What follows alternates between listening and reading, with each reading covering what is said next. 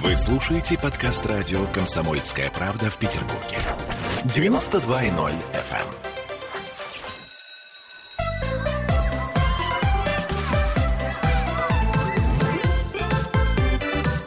Родительский вопрос.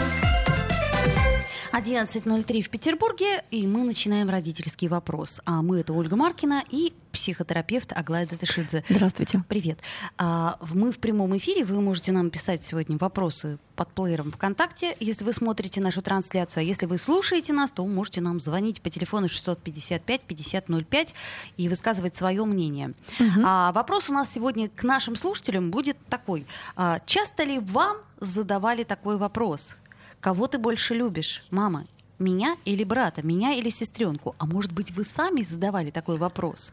А, кого ты больше любишь, меня или папу? Ну, словом, отвечайте. И э, если вспомните, то как вы выкручивались из этого вопроса? Да, какие вообще чувства у вас возникают? Ну и вообще это какой-то такой очень подставочный вопрос, мне кажется. Кого ты больше любишь?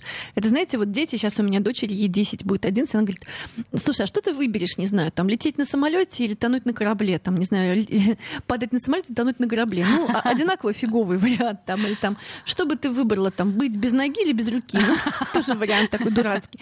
И, а я спрашиваю, а могу не выбирать? И она говорит, нет, надо выбрать. Нет, надо выбрать. Выбрать надо.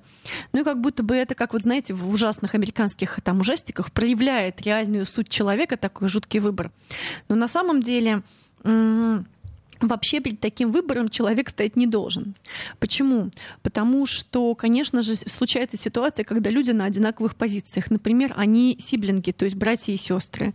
Они братья, там брат, брат, брат и сестра, или там сестра и брат. На одинаковых, да не совсем. Кто-то на... младше, кто-то милее, кто-то лучше учится, кто-то более красивый. Да, конечно. Ну и тогда они могут э, по-различному выкручиваться. Да? Кто-то, например, очень ответственный, и тогда его уважают за то, что он ответственный. Кто-то полный раздолбай, но у него челка, как Есенин, глаза там и так далее. И поэтому его любят за это, но он раздолбай. Кто-то прекрасный, там, душа компании, душа компании его любит за то, что он пришел, и вокруг он как тамада, да. Кто-то, наоборот, бедоносец вообще, ужас, ужас. А кто-то просто незаметный, например. И это разные способы, и может оказаться, что любят за разное. Но вообще, если мы говорим про детей и про людей, то вот здесь вот а, возникает такая интересная штука. Когда э, дети и люди маленькие, например, им 3, 4, 5 лет, они еще не способны во внимании удержать одно чувство одно чувство. То есть? То есть, например, они если злятся, то они злятся на весь мир. А, точно. И они сейчас в этот момент не любят. А если злятся они любят, на стенку, то они злятся на игрушку, не, да, злятся на маму и папу. Если угу. они злятся на маму и папу, то они хотят э, укусить, убить и вообще не помнят, что только что это же мама, этот папа, значит, их укачивал. Если они любят маму и папу, то они не помнят, что только что была истерика, там что-то еще такое. Если они обижены, то они обижены, и все, не подходи ко мне. Да, вот такая вот максимальная штука. Ну так вот, а к пяти годам а, у людей начинают, а, у детей начинают уметь смешиваться чувства начинают быть смешанные чувства. Например, с одной стороны, я хотел бы сестру ударить, потому что я-я, а с другой стороны, она такая маленькая и милая вообще. С одной стороны, я, конечно, на папу сердит, а с другой стороны, я помню, как он мне купил велосипед. С третьей стороны, конечно, брат эм, нюк, вот, а с, с другой стороны, вообще-то с ним прикольно играть, и когда мы против каких-то мальчишек, то мы вообще банда. И тогда вот, когда в этом возрасте начинаешь иметь возможность э, испытывать разные чувства, то исчезает вопрос в идеале, да, исчезает вопрос, кого ты любишь больше всего, потому что ты любишь кого-то за одно, кого-то за другое, кого-то так, кого-то так, кого-то так. И каждому человеку можно какие-то чувства испытывать в разный момент. То есть ты можешь любить по-разному. Мало того, если ты любишь, например, двух разных, но тем не менее обоих любишь, это значит, что ты очень разнообразный, разносторонний человек. Например, мама думает так, папа думает так, ты обоих любишь, у тебя есть гибкость гибкость мнения, и мало того, ты видишь, как они вместе, несмотря на то, что у них разные мнения, соглашаются, да, и а, по возможности не вступают в конфликт, например, мировоззрений, да, папа вегетарианец, мама мясоед, или наоборот, папа мясоед, мама вегетарианка, чаще так бывает, кстати. Это Но правда, да. мама не пытается, значит, э, сделать из папы вегетарианца всякими способами, а папа не рассказывает ей, что она чокнутая и мясоед. Э, не мясоед, да, ненормально. Вот, а они просто готовят одно одно, другое другое, и как-то сосуществуют существуют, а, находя общее и находя интерес в различиях. Потому что, конечно же, в детстве мы любим похожее.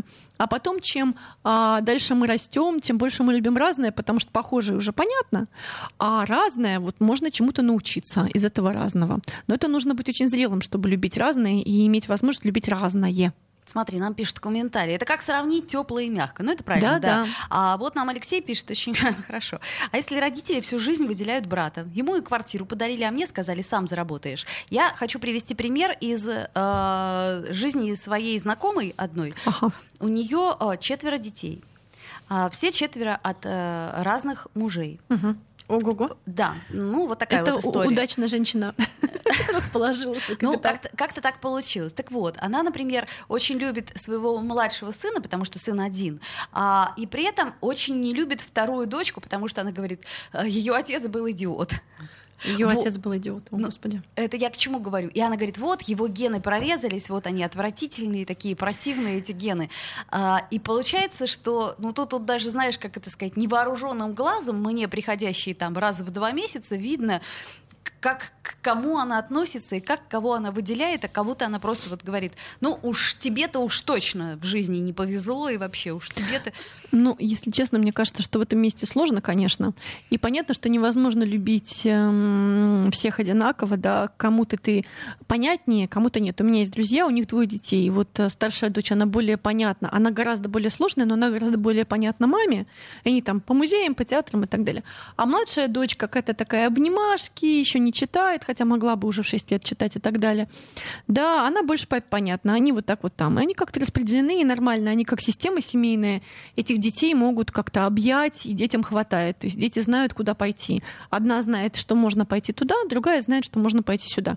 Не все приходят к маме, не во всех ситуациях. Или в этой ситуации можно к папе, в этой ситуации можно к маме. Вот в таким моим проявлением меня больше любят тут, а с таким меня проявлением меня больше любят там. Ну а что касается м, женщины или мужчины, родители, у которого несколько детей, и он любит их по-разному, я думаю, что сермяжная правда заключается в том, что да, разные люди нам по-разному понятны, мы любим их по-разному. И больше можем их понять. И я думаю, что, конечно, если мы говорим про такую ситуацию перегиба, про которую ты рассказываешь, то, конечно же, неплохо бы обратиться в терапию и как-то понять вообще, что в семейной системе происходит, почему, например, один ребенок является изгоем, да, как он там оказывается, и зачем семейной системе этот ребенок изгой, потому что ребенок не просто так, ребенок занимает место в семейной системе согласно своим особенностям и согласно тому, кто нужен в семейной системе. Возможно, в семейной системе нужно было такое место, где ребенок, которому все время достается и которого не любят, и который является козлом отпущения. Зачем оно системе семейной? Вот тут надо было бы выяснять на семейной терапии. Но это хорошо выяснять было бы родителям. И когда ребенок уже по факту оказался в такой ситуации, когда он нелюбим хотя бы потому, что его отец был, э, ну как бы это сказать, э, э, ошибкой. Ну вот э, ошибкой не ошибкой, но тем не менее, э, как это отношения были, ребенок не абортирован, ребенок рожден, ребенок воспитывается, ребенку выдается ресурс. И это странное такое двойное послание. Я тебя не люблю, но вот на тебе еду. Да, и в этом месте может оказаться, что ну я тебя родила и выносила. Ну это ж прям куча ресурсов на самом деле, да. И это значит, что какая-то другая часть все-таки перевешивала. И потом я могу сказать, что, конечно же, может быть так, что а, не факт, что вот эта вот а, вся забота, это полезно, вот так много заботы, да, например, вот эта классика, да, когда есть старшие дети, они уходят, занимаются чем-то, а младшие остаются с родителями, и они до последнего цепляются, пока по- покупают ему квартиру в том же доме, там в соседнем подъезде ходят, проверяют. Чтобы можно было обедать ходить. Да-да-да, и он долго-долго не слезает с маминых рук, у меня есть такие примеры, и потом ему сложно и свою семью завести, и жениться, и вообще все что угодно сложно, потому что он, ну как в, в кавычках, съеден родителями, да, они его так любят, он такой вкусненький, ам-ам-ам. А старший, с одной стороны, как бы а, его не так любили, а с другой стороны, перед ним весь мир, где он может вообще спокойно а, располагаться, и никто ему не скажет, куда ты делаешь маму сиротой и Ну, так я, далее. я так понимаю, что такие вещи э, он начинает ценить и понимать лет в 14 когда появляются вот эти первые ростки свободы, и когда, например, тому самому младшему говорят, а ты куда пошел? Слушай, а может быть, ты с мамой посидишь? Да, да, а да. может быть, мы с тобой в театр сходим? А в это время старший говорит, ну ладно, короче, я пошел. Ему говорит, ага, да, иди, пока. Иди, да, иди. Вот, и, и в этом смысле идеальная ситуация. Да-да-да. Ты абсолютно не подконтролен никому. Одному говорят, а, татуировку, ты что? Другому говорит, татуировку, а в каком месте? Да, да. Ну ладно. Вот. а, Ну и как бы я могу сказать, что дальше у меня есть наблюдение за семьями, где, например, есть дети, о которых очень заботятся, очень заботятся, а есть дети, о которых мало заботятся. А, И может оказаться, что эта вот очень забота, она иногда инвалидизирует, да, вот смотрю и думаю, блин, вот хорошо, что не заботились. Конечно, было обидно, что вот тут не дали, здесь не дали, здесь не увидели. Но хорошо, потому что иногда бывает такая токсичная забота, такое токсичное внимание, потому что когда человек силь- сильно заботится, сильно внимателен, особенно если это одинокая мама, одинокий папа, одинокая бабушка, одинокий дедушка, вот, то может оказаться, что эти родители, они вкладывают в ребенка что-то не то, что ребенку бы хотелось, а делают его своим нарциссическим расширением, то, что бабушке бы хотелось, да? И вот так вот ты половину времени реализуешь то, что бабушке важно. Но зато хороший внук, но зато хороший сын, хороший мальчик, хорошая девочка. А у нас буквально 30 секунд остается. Давай мы на следующую четверть Да. заставим наше возмущение и все прочее.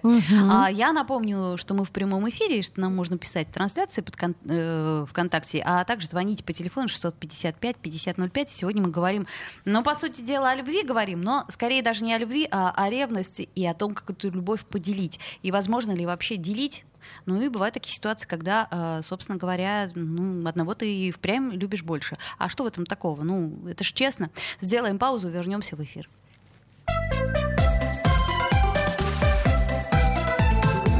Родительский вопрос. Вы слушаете подкаст радио «Комсомольская правда» в Петербурге. 92.0 FM.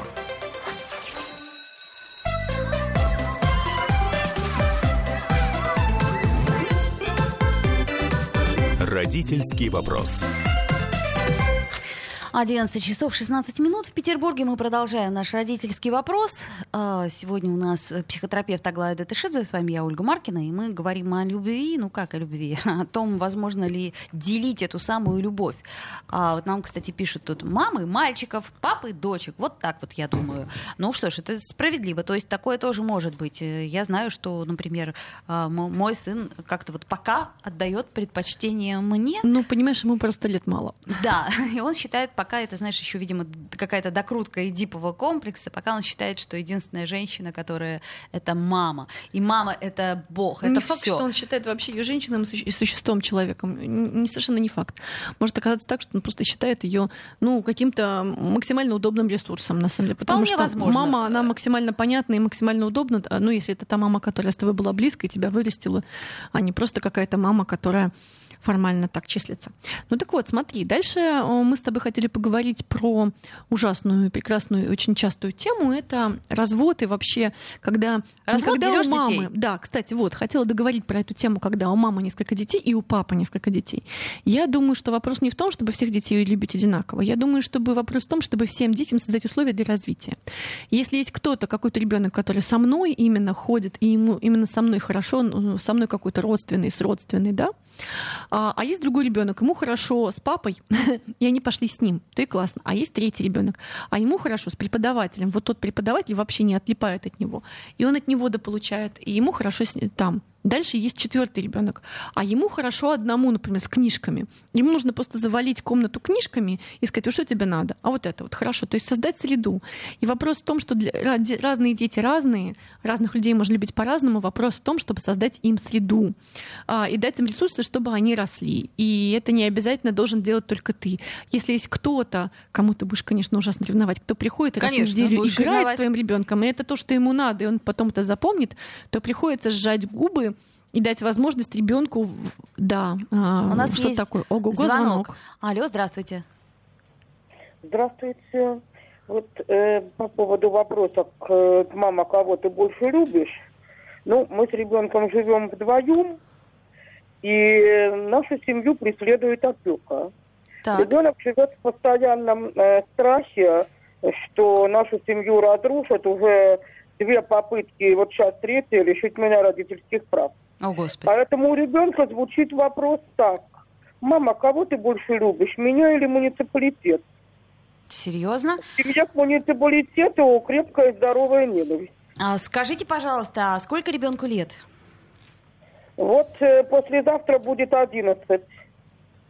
Какая-то прям история. Да, но это Да. история, ее надо, конечно, а, а, решать как-то. И я, честно говоря, ну про- просто. Да, вот я уже дважды выиграла районный суд, и сейчас э, муниципалитет подал в городской суд.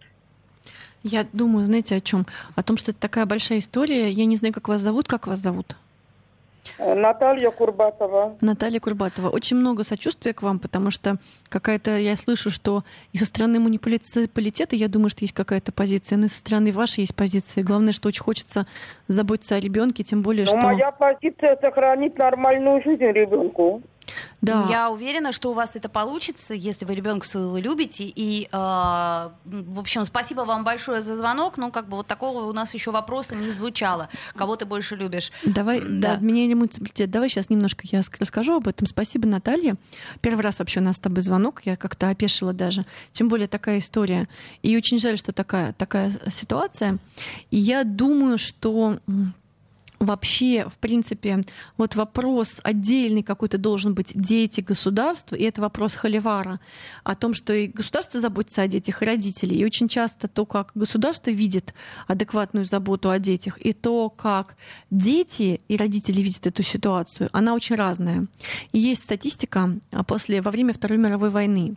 А, Были дети, которые были в Берлине во время бомбежки с родителями, а были дети, которые были в эвакуации. Их забрали от родителей, которые оставались в Берлине под бомбежками, и отправили их там куда-то, где нет бомб, где молоко там и так далее. Вот так вот, дети получили большую травму, те, которые, как ни странно, уехали от родителей и пили молоко там. И не потому, что, как это сказать, а, в общем, не потому, что молоко, а потому что прервана вот эта вот история зависимости и прервана история привязанности. Вот, с одной стороны. А с другой стороны, а, те дети, которые там переживали бомбежки в Берлине, а, не имея возможности там, но они были с родителями, они переживали, конечно же, меньше стресс, как ни странно, несмотря на бомбежки. Но с другой стороны, а, те дети, которые были на молоке, они выжили, а какие-то дети, которые были под бомбежками, погибли. Поэтому здесь а, вот как будто бы это такой ко- конфликт, который никогда невозможно решить. Заботиться о детях физически или как-то еще, заботиться об их привязанности как соблюсти баланс. И я думаю, что это то, о чем говорит Наталья, и то, о чем, наверное, заботится опека. Мы верим, что и те, и другие хотят хорошего. И очень сложная ситуация. Но мы говорим про Да, разведенных родителей. Мы говорим, сейчас я а, прочитайте вопрос, который э, хороший вопрос, на мой взгляд, Марина нам пишет. А как в- в будущем на детях сказывается, что их постоянно сравнивают с сестрой или с братом? Ну, знаете, что я им скажу? Мне кажется, что личность, это ужасная штука, сейчас скажу, вообще совокупность психотравм. Какая то- была, по- такую потом и обрабатываешь. Что-то как-то на чем-то Если тебе важно было достигать, ты потом достигаешь. Если тебе важно было э, как это, иметь любовь, то ты потом, а, да, как это, любишь. Добираешь. Знаешь, как говорят, что старшие борются за власть, а младшие за любовь, да? Старшие, а у них рождается младший, и оказывается, что он кричит, у него много власти, поэтому старшему тоже хочется власти. А младший рождается в какой-то семье, где кого-то уже плотно любят, и ему нужно добрать любви, и он потом за этой любовью ходит. Ну, в общем, в зависимости от того, какая у тебя там есть травма, а такая вот и жизнь. И часто бывает так, что человек, например, приходит к психологу, он смотрит, смотрит, говорит, а вы что, старший брат? А он говорит, а как, как- как вы знаете? Там, а вы младшая сестра? Угу. Как, потому что как будто бы энергетически с тобой есть рядом кто-то. И не может быть личность без травм, потому что в любом случае каким-то образом личность формируется, формируется она через социальные границы, и границы, и нет, а, и границы какого-то человека, да, соответственно, поскольку личность формируется через границы какого-то человека, то в любом случае человек, об которого ты формируешься, не идеальный. И поскольку он не идеальный, то в любом случае ты где-то будешь тоже травмирован, но зато на тебе отпечатается тот, кому ты был привязан в детстве. И это важно. Ну, словом, а, прожив жизнь до какого-то определенного момента, очень трудно ее прожить без травм. Поэтому это нормально, так скажем. Да, да. Ну вот, смотрите. Давай перейдем, может быть, к разводу родителей, да? Да, и вот это вот классика. Даже если родители не разведены, ну, например, мама сидит с детьми, да, и больше с ними проводит времени, и в какой-то момент они начинают беситься, она на них кричит, э, это в худшем случае, или она как-то ставит им жестко границы. Вот, а папа приходит вечером и говорит, а что ты на них кричишь, а вообще что такое, у меня они такие мне, хорошие, милые. милые, или там выходной день. Или все наоборот. А папа сидит с детьми и занимается чем-то, а мама такая вот работает. Да? Потом она пришла, и с ней дети такие прекрасные, она вообще не понимает, что у него с ними проблемы. Или есть разведенные родители. Да, когда, например, а, больше живут с одним, ребенок живет, например, больше с мамой. Ну, это классика в России, да, но не классика в Европе. Или, например, больше с папой. Да, и получается, что если родитель выходного дня, который там шарики, цветочки, подарки, много подарков, у него же большое чувство вины. Поэтому Конечно. чем больше чувство вины, тем больше подарки, да. Соответственно, получается, что один родитель праздник, а другой родитель рутина. И как вот с этим быть? Так ведь я правильно описываю Абсолютно ситуацию? правильно. Ну так вот. Во-первых, одному родителю обидно, потому что он берет на себя все, все самое тяжелое, весь этот быт, все эти пеленки, все эти а, аллергии, завтраки, походы к зубному врачу. Ну, ну, словом, что мне тебе объяснять? И что мне всем объяснять? Все прекрасно понимают, о чем ну, идет речь. Да, ну вот смотри. Первое. Если два родителя вот живут, они в одной семье, и есть ребенок, да, и они конкурируют за то, кто для них, кто крутой родитель, кто будет круче, кто круче позаботится о ребенке, кто круче решение примет, вот будучи в одной семье. Для меня возникает вопрос тогда, кто они? вообще, кто они друг другу? Они вообще партнеры или кто? И выясняется, что на самом деле они находятся в ситуации сиблингов, братья, брата и сестры, которые конкурируют за любовь кого-то большого, то есть мама. То есть ребенок становится мамой или папой. Ребенок по как это сказать, по функционалу становится родителем, а вот эти двое выслуживаются перед ним. Поэтому здесь возникает вопрос, что неплохо бы на самом деле как-то э, посмотреть друг на друга как на взрослых, помогает семейная терапия, чтобы понять, что вообще-то вы команда. И я очень радуюсь, что когда мой ребенок любит кого-то еще так же, как меня, или больше, чем меня. Почему? Потому что в этот момент у меня есть свободное время заняться собой. Пришел кто-то, и ребенок ускакал. Я думаю, господи, какое счастье, что у меня там есть. И если у меня есть что-то свое, чем заняться, пока мой Если. ребенок любит кого-то, так и хорошо. А если у меня нет ничего заняться, и все мои яйца сложены в корзину под названием воспитание детей, ну тогда понятное дело, что как только один ребенок куда-то девается или его внимание, то, конечно же, я испытываю очень жуткую тревогу. Поэтому, конечно же, неплохо бы иметь свою жизнь, пока ваш ребенок любит кого-то еще.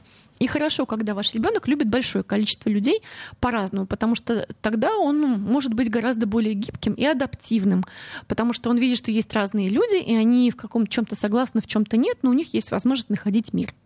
И это, если мы говорим о родителях, которые живут вместе. А дальше возникает вопрос про разведенных родителей. Ну давай мы чуть позже а, к нему вернемся, буквально через э, пару минут после новостей. А, я все равно так понимаю, что вот эти вот все вопросы, они, знаешь ли, не про любовь, а все же про ревность. Очень трудно делегировать э, полномочия, очень трудно видеть, как твой ребенок кидается навстречу няне. Мне не Э, трудно, а. я очень люблю. Ну это же здорово, я выбрала такую няню. Я, как родитель, организовала так, чтобы мой ребенок повисал не только на мне. И выбрала такую няню, чтобы ребенок э, к ней бежал и вообще был счастлив. Но это в идеале, в идеале. А на самом деле, когда у тебя все равно есть чувство вины, что ты маловато уделяешь внимание и смотришь, ага, так он няню, значит, любит больше, чем меня. Конечно, любит больше, потому что она приходит реже. Э, Так, ну, друзья мои, Как ну, Новый год. в прямом эфире. и всё хорошо. Пишите нам, сделаем паузу, после нее вернемся в эфир. Родительский вопрос. Комсомольская правда. Радио про настоящее. На здоровье. Рекламно-информационная программа на радио «Комсомольская правда». Чем старше мы становимся, тем сложнее нам нормально ходить. Болят и отекают ноги, ноют суставы деформируются кости. И самое страшное – это риск оказаться беспомощным и стать обузой для родных из-за случайного перелома шейки бедра. Но облегчить жизнь и вернуть радость движения можно. Настоящий прорыв в решении проблем с суставами, хрящами и костями, независимо от их состояния. Остеопатис. В его основе редкий морской мультиминерал аквамин и запатентованный менокусемия движением для людей любого возраста. Верните себе радость движения. Звоните с мобильного на бесплатный номер звездочка 125, звездочка 125 и заказывайте остеопатис. Аквамин в составе остеопатис способствует минеральному обмену в костях и суставах и поставляет в организм органический кальций, который отлично усваивается. Амена Q7 способен доставить этот кальций напрямую в суставы и хрупкие, ослабленные кости, тем самым восстанавливая их структуру и обеспечивая надежную защиту, в том числе шейки бедра, от травм и переломов. Движение должно приносить радость в любом возрасте. Остеопатис – это поддержка и защита суставов и костей. Остеопатис – это ваше право ходить без ограничений. Остеопатис – это возможность забыть об осложнениях и наслаждаться жизнью. Звоните с мобильного на бесплатный короткий номер звездочка 125. Звездочка 125. И заказывайте остеопатис уже сейчас. Биологически активная добавка. Не является лекарственным средством. На здоровье. Рекламно-информационная программа на радио «Комсомольская правда». Вы слушаете подкаст радио «Комсомольская правда» в Петербурге. 92.0 FM.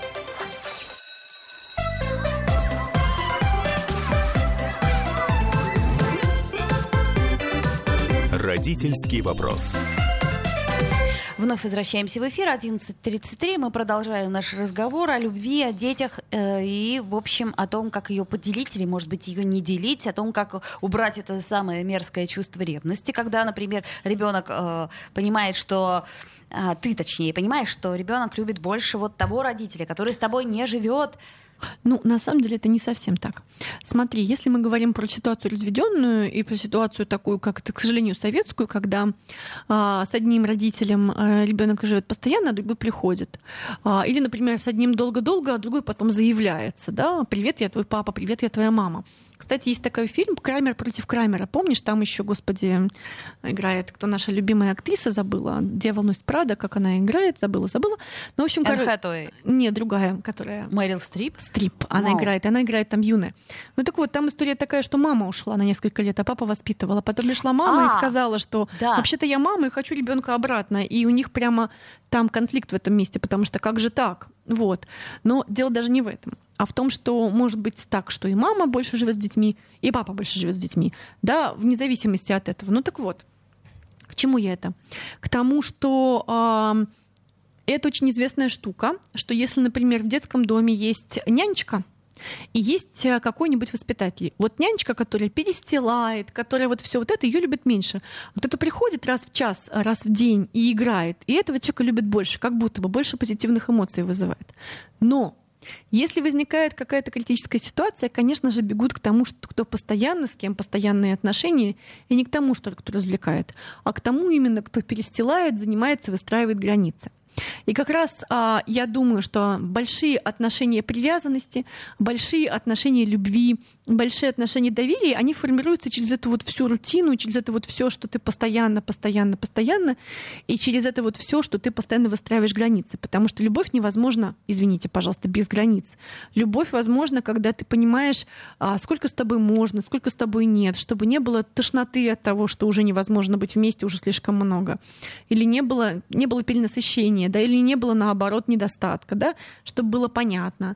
Границы формируются, когда есть ясность, когда есть э, ясное «да», ясное «нет». Когда ребенку говоришь ясное «да», ясное «нет», конечно же, он часто протестует, потому что он же хотел вот это, а ему сказали «нет». И, конечно же, часто бывает так, что один родитель вот всем этими вещами занимается, а второй просто, например, не вывозит. Так бывает. Но бывает так, что и оба родителя. И вот я думаю, что я бы хотела сказать, во-первых, под- слова поддержки тем родителям, которые выстраивают границы, да, и с которыми больше всего конфликтов, а потом на выходные хопа приехал папа или приехала мама, и там праздник, праздник, а потом к вечеру воскресенья они получают безграничных детей, которых нужно привести в чувство к понедельнику, чтобы отправить в садик или куда-то да. еще. Это В классика режим абсолютная. вогнать, извините У за меня, да. грубость. У меня, когда ребенок приезжает от бабушки, она такая, бабушка, я говорю, так, я мама, ориентируемся в пространстве, здесь другие правила, здесь все такое другое, да, ну и так далее. то, конечно же, слова поддержки заключаются в том, что, как ни странно, с вами будет вот самая крепкая связь, несмотря на то, что на вас будут ругаться и так далее. Потому что ценен не тот человек, которого только любишь, а тот, с кем можно испытать весь спектр эмоций. И вот с теми, кто выстраивает границы, с теми, кто делает рутину, можно испытать весь спектр эмоций. От восторга до ужаса, ненависти, отвращения, злости. И тогда, если ребенок умеет испытывать спектр, весь спектр эмоций, вы это выдерживаете, ребенок становится более цельной личностью. И ваши отношения становятся более объемными. Хотя здесь не будут говорить, как негативные эмоции и так далее. Негативные эмоции тоже эмоции имеют право на существование. И важно, чтобы был какой-то человек рядом, с которым можно это испытать. И можно это испытать рядом только с тем, кто стравит границы. А с тем, кто безграничный, невозможно. Но хочу и дать слова поддержки приходящему родителю, который, конечно же, чаще всего из чувства вины покупает самого большого медведя. Ведет да. на самые дорогие аттракционы и в самый дорогой ресторан. Да, или приходит и спрашивает, что ему еще купить, а тут уже ребенка все есть. Ну, купите это, ну, купите то, там и так далее. Или относится к нему как к взрослому. Ведет его в ресторан, ему пять лет, а нафига ему ресторан, может, ему другое что-то надо. Да, ну вот, хочу сказать слово поддержки, потому что очень хорошо, когда у ребенка есть понимание того, что есть два родителя, и даже если они не вместе, они находят общий язык. И что есть два мира. Есть такой мир, такой мир, такой мир. И можно жить так, так, так, так и так. И хорошо иметь возможность праздника. И хорошо, когда кто-то приходит и просто тебе дарит, как вот тот самый волшебник в голубом вертолете. И хорошо, когда есть возможность наблюдать, что, например, у папы есть какая-то своя семья, где там уже развивается история, может, начинаются твои братья и сестры двоюродные какие-то, не двоюродные, сводные, да, угу. единокровные. А, и когда у мамы есть своя семья, где там тоже начинаются твои братья и сестры единородные. А да? не, нет э, ощущения при этом, что ты вообще никому не нужен, ни маме, ни папе, потому что вроде как и тут тебя не особо принимают, и там не особо принимают. Так а с чего не особо принимают? Бывает так, что принимают и там, и там, и там. Так это мы в хорошем смысле Ну, в хорошем смысле, да. А, а я знаю, что есть дети, и моя дочь такая тоже. У нее есть несколько детских комнат. Есть две у папы, две у мамы и одна у бабушки. Пять детских комнат. Она приехала, и везде у нее есть детская комната, и конкретно ее. Но так, конечно, бывает не всегда. Да, я какой-то счастливый разведенный родитель на данный момент. Вот. И я не пропагандирую это совсем, но я рассказываю, как у нас получилось. Но бывают ситуации, что кажется, что не нужен ни там, ни там. И это, конечно, грустно и хорошо, что хотя когда кому-то нужен. И такие дети часто находят утешение в среде. Преподаватели. Я вот точно в детстве, когда не, не очень кому была нужна, я не сильно была кому нужна. Я зависала в разных кружках биологии. До сих пор рыдаю от того, когда вспоминаю своего преподавателя по биологии. Потому что это было самое сердечное, что было в моей жизни вообще. Ну, то есть такие дети находят где-то еще это отдохновение. Это раз. А, то есть хорошо просто создать среду ребенку а, из чего бы эта среда не состояла. Такую среду, где он может развиваться и где он может испытывать привязанность с собакой, с кошкой, с попугайчиком, с хомячком, с преподавателем, с мамой, с папой. И чем больше вариантов привязанности у него будет разных, и они будут конкурировать, а будут дополнять друг, друг, друг друга, тем лучше. Но какой-то момент ребенок все равно скажет, боже, я не твой, не твой, неизвестный, я ничей, и никто меня не любит. Может, меня родили вообще не вы, в 16 лет примерно, а может, меня родили какие-то другие нормальные родители. Да? Которые любят и скучают вот там где-то. Которые любят и скучают угу. там где-то, и обычно в 5 лет ребенок говорит, пойду к другой маме, она за, там за, за углом, и она Купит дает мне мороженое. Дает мне конфетки. Да, то в 16 он говорит, слушай, а может быть, правда, вот я приемная этих родителей. Кстати, у меня такие знакомые знакомые однажды обнаружили, что он таки приемный, да? Он а, так обнаружил. таки докопался. Да, но есть ситуации, когда, к сожалению, ты мечтаешь быть приемным, но твои детские фоточки и детские фоточки твоей мамы и доказывают, доказывают что нет, угу. нифига. Вот. Поэтому, конечно же, нам бы хотелось избежать травм для ребенка, но личность — это совокупность каких-то изгибов, каких-то травм, каких-то сложностей, каких-то закорючек, чего-то там такого, да, а каких-то опытов, иногда позитивных, иногда нет. Иногда позитивный опыт сильно может травмировать, иногда негативный опыт может не травмировать. То есть личность — это совокупность чего-то. И важно просто каждому ребенку давать возможность развиваться а сколько бы у вас их ни было. И можно любить их по-разному, но пускай будет кто-то в семье, кто любит их достаточно, и с кем они могут расположить все свои эмоции, в частности, и негативные. Ну, если э, все-таки мы всегда выводим в позитив и рассматриваем позитивную ситуацию. Мне это нравится в тебе. А мне нравится а... позитив про негативные эмоции, что если с тобой можно злиться, значит, с тобой можно все. Поэтому, ну, как бы, да, ты, конечно же... Степень доверия. такая зараза, и вообще заставляешь уроки учить. Но если что-то сложное, то, конечно же, к тебе бегут. И буду рыдать и Они к тому, кто развлек... Да, они к тому, кто Вот развлекает. смотри, комментарии нам какие пишут. Ольга пишет, получается, если у ребенка возникает чувство ревности, значит, это нужно тому, кто это чувство вызывает? Вопрос это. Ну, конечно же, бывает так, что заставить ревновать, да? А вот я сейчас это, а я сейчас то. А вот это, это к вопросу сравнения, да, например, брать. А вот смотри-ка, а что там у Маши? Ой, у Маши пятерка по русскому. А у тебя? Не, ну, конечно же, а, дети очень страдают от ревности, если у них есть сиблинги, особенно младшие сиблинги. И здесь в этом месте никак невозможно избежать. Да, у меня есть знакомые, которые пытаются готовить своего ребенка с животом к, там, к тому, что вот сейчас будет вот э, братик, Та-дам. сестра, только ты Мгм. люби, не ревнуй. Ну, нифига не получится. Конечно, не Все равно получится. так или иначе будет ревность. Она будет. Вопрос в том, как мы с ней обходимся. Ревность говорит о том, что о, какая-то потребность удовлетворяется, чего-то хочется, чего-то недостаточно. Я думаю, честно так уверена, что если с каждым ребенком у вас есть какое-то место, где оно только ваше, только ваше и его. Или у какого-то другого человека, у ребенка есть с другим человеком место, которое только его, и он знает, что он здесь принадлежит, и у него есть привязанность то ревность ему будет легче пережить. Не значит, что его и не будет, и что мы искореним ревность, злость, зависть, а, ненависть и, не знаю, там что, грусть и страх. Ничего этого мы не искореним, все это человеческие чувства. Вопрос в том, что что-то одно, отношение привязанность, и не обязательно с папой и с мамой, с кем-то еще, могут помочь пережить много что. Вот, например, у моей дочери, а, у меня всего одна дочь, поэтому я не могу говорить про ревность сиблингов, да, у меня нет такого опыта. Но у меня есть собаки, и я знаю, что сейчас я дочь оставила не просто так, я оставила ее с собаками. И это совсем другая история. То есть уже меньше мне звонков, меньше страхов, потому что понятно, что вот с этим человеком, существом есть какой-то, какая-то привязанность. Это может быть собака. Ну, как вариант, например. А, ну что, тут еще много у нас комментариев, Много но у нас сегодня. да, остается меньше минуты. Так, в целом, естественно, я так и думала, что будет этот комментарий. Марина пишет, разве это честно, папа, праздник, а мама строгая, плохая, с правилами. А жизнь вообще нечестная. А вот, кстати, да, ты знаешь, Несправедливая. а еще пишет нам Алексей, то есть это про безусловную любовь родителей, это миф. Ну, э, слушайте, на самом деле, правда... Одна моя коллега говорит, что любовь не бывает безусловной, потому что родители хотят хотя бы, чтобы ребенок был счастлив. То есть все равно им нужно какое-то условие. И дальше начинается условие: будь счастлив, будь здоров, будь чего-то еще. Это уже условие. Поэтому да, к и сожалению, это в хорошем при смысле. ближайшем Да. рассмотрении это миф. Но любовь возможна. А, не просто возможно, она наверняка есть. Да. И, конечно же, чаще всего у матери все-таки просыпается та самая а, материнская любовь, которая на уровне инстинкта. Ну а вот что дальше с ней происходит, это уже вопрос. А, Аглая Датышидзе, психотерапевт, и я, Ольга Маркина, мы с вами сегодня попытались затронуть тему любви, ревности. И... Так лизнули только. Да, ну до встречи, друзья. Спасибо всем, кто слушал и отвечал нам на вопросы. Родительский вопрос.